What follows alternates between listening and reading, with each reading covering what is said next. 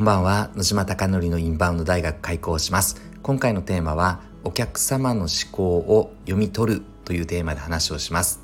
池袋にある焼肉屋の焼肉マフィアは YouTube 講演家の鴨頭義人さんが経営をしております。そこで月商にせんまん円の売り上げに回復するために海外のお客様を呼び込もうということで、昨年のしちがつからインバウンドの戦略チームが立ち上がりました。エスエヌエス の取り組み、インフルエンサーマーケティング、そして最近はホテル営業などを行っております。そこでうまくいくこと、うまくいかないことがたくさんあるので、このスタンド エフエム を通してリアルな声を伝えていきたいなと思っております。そしてインバウンドの集客を行うときに少しでも参考になればとても嬉しいなと思っております。では早速本日の本題です。今日のテーマはお客様の思考を読み取るというテーマですが、インバウンドで考えると海外から来たお客様の思考を考えようという話です。インバウンドの勉強をするために基本的にインバウンドで取り組んでいる施設や飲食店、ありとあらゆるところに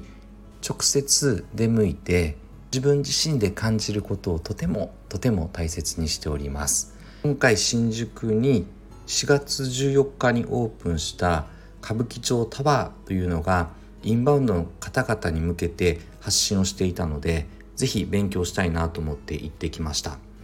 で、まあ魅力的なことが多くてですね、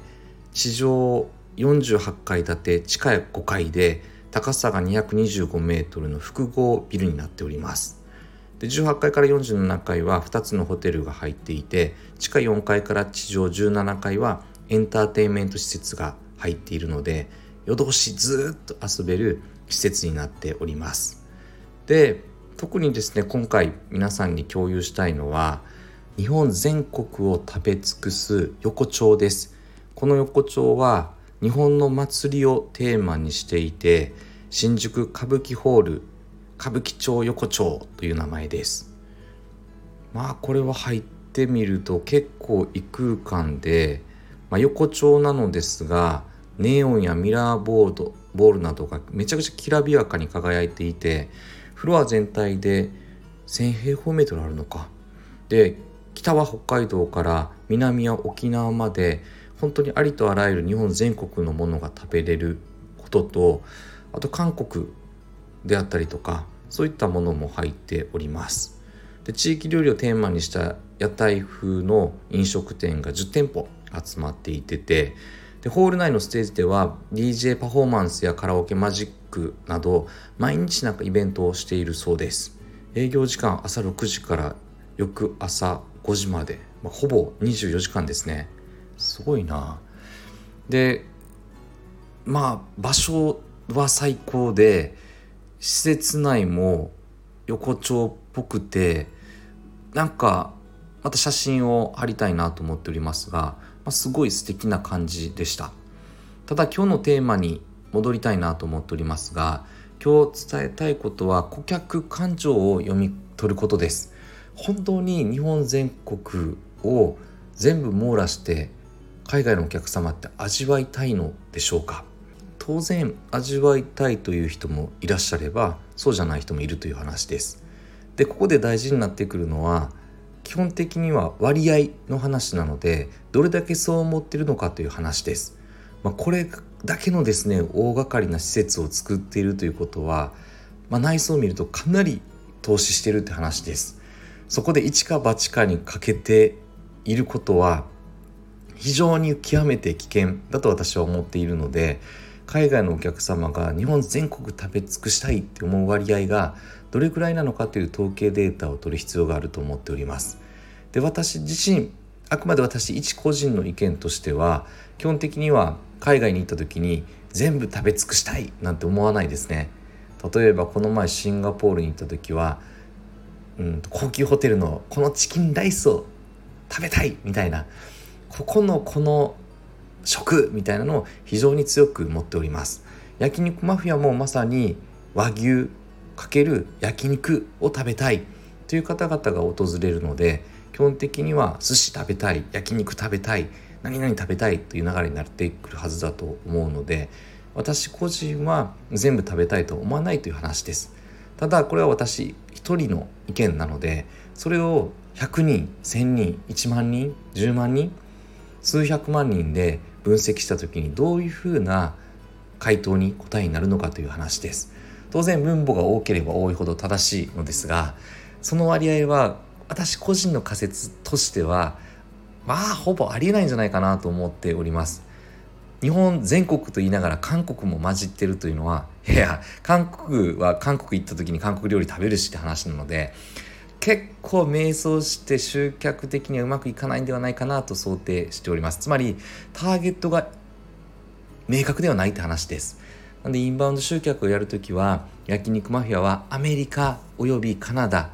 そして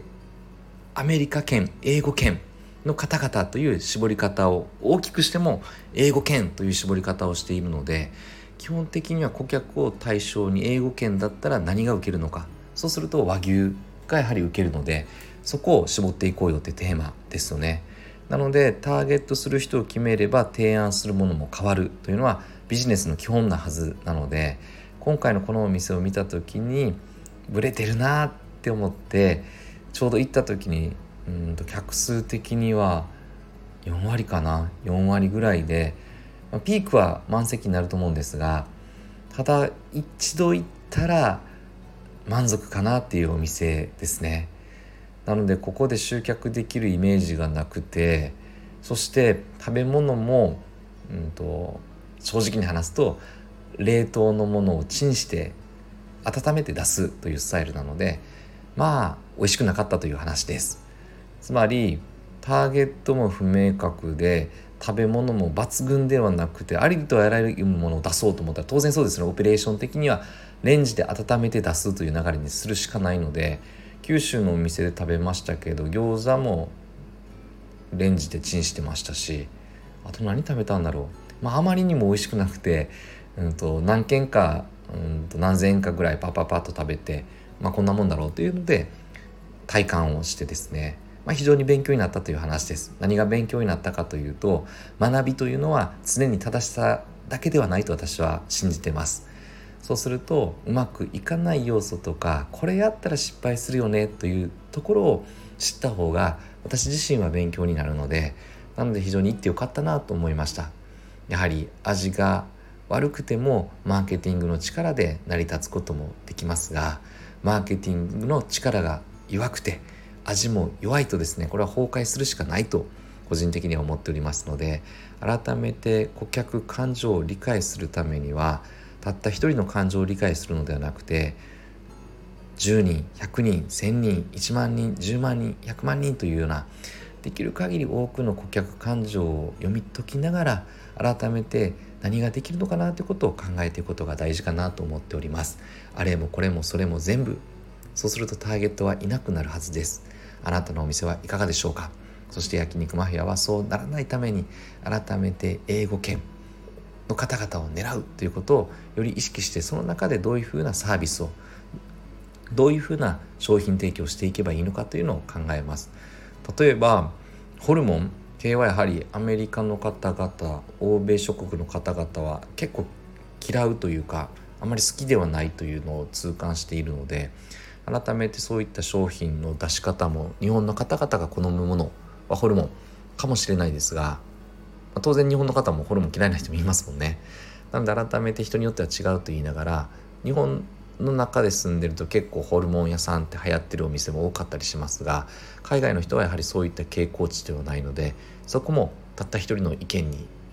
惑わされるだけではなくて、ありとあらゆる方々の反応を見ながら、表情を見ながら、そして声にならない声を読み解きながら店舗運営していかなければと感じました。あなたのお店がたくさんのお客様であふれることを願って、そして焼肉マフィアがより一層海外のお客様がご来店いただき、日本最高だったよ、最高の思い出になったよ、ありがとう、また来るって言っていただけるお店を目指して、これからも日々取り組んでいきたいなと思っております。本日も最後までご清聴いただきまして本当にいつもありがとうございます。ではおやすみなさい。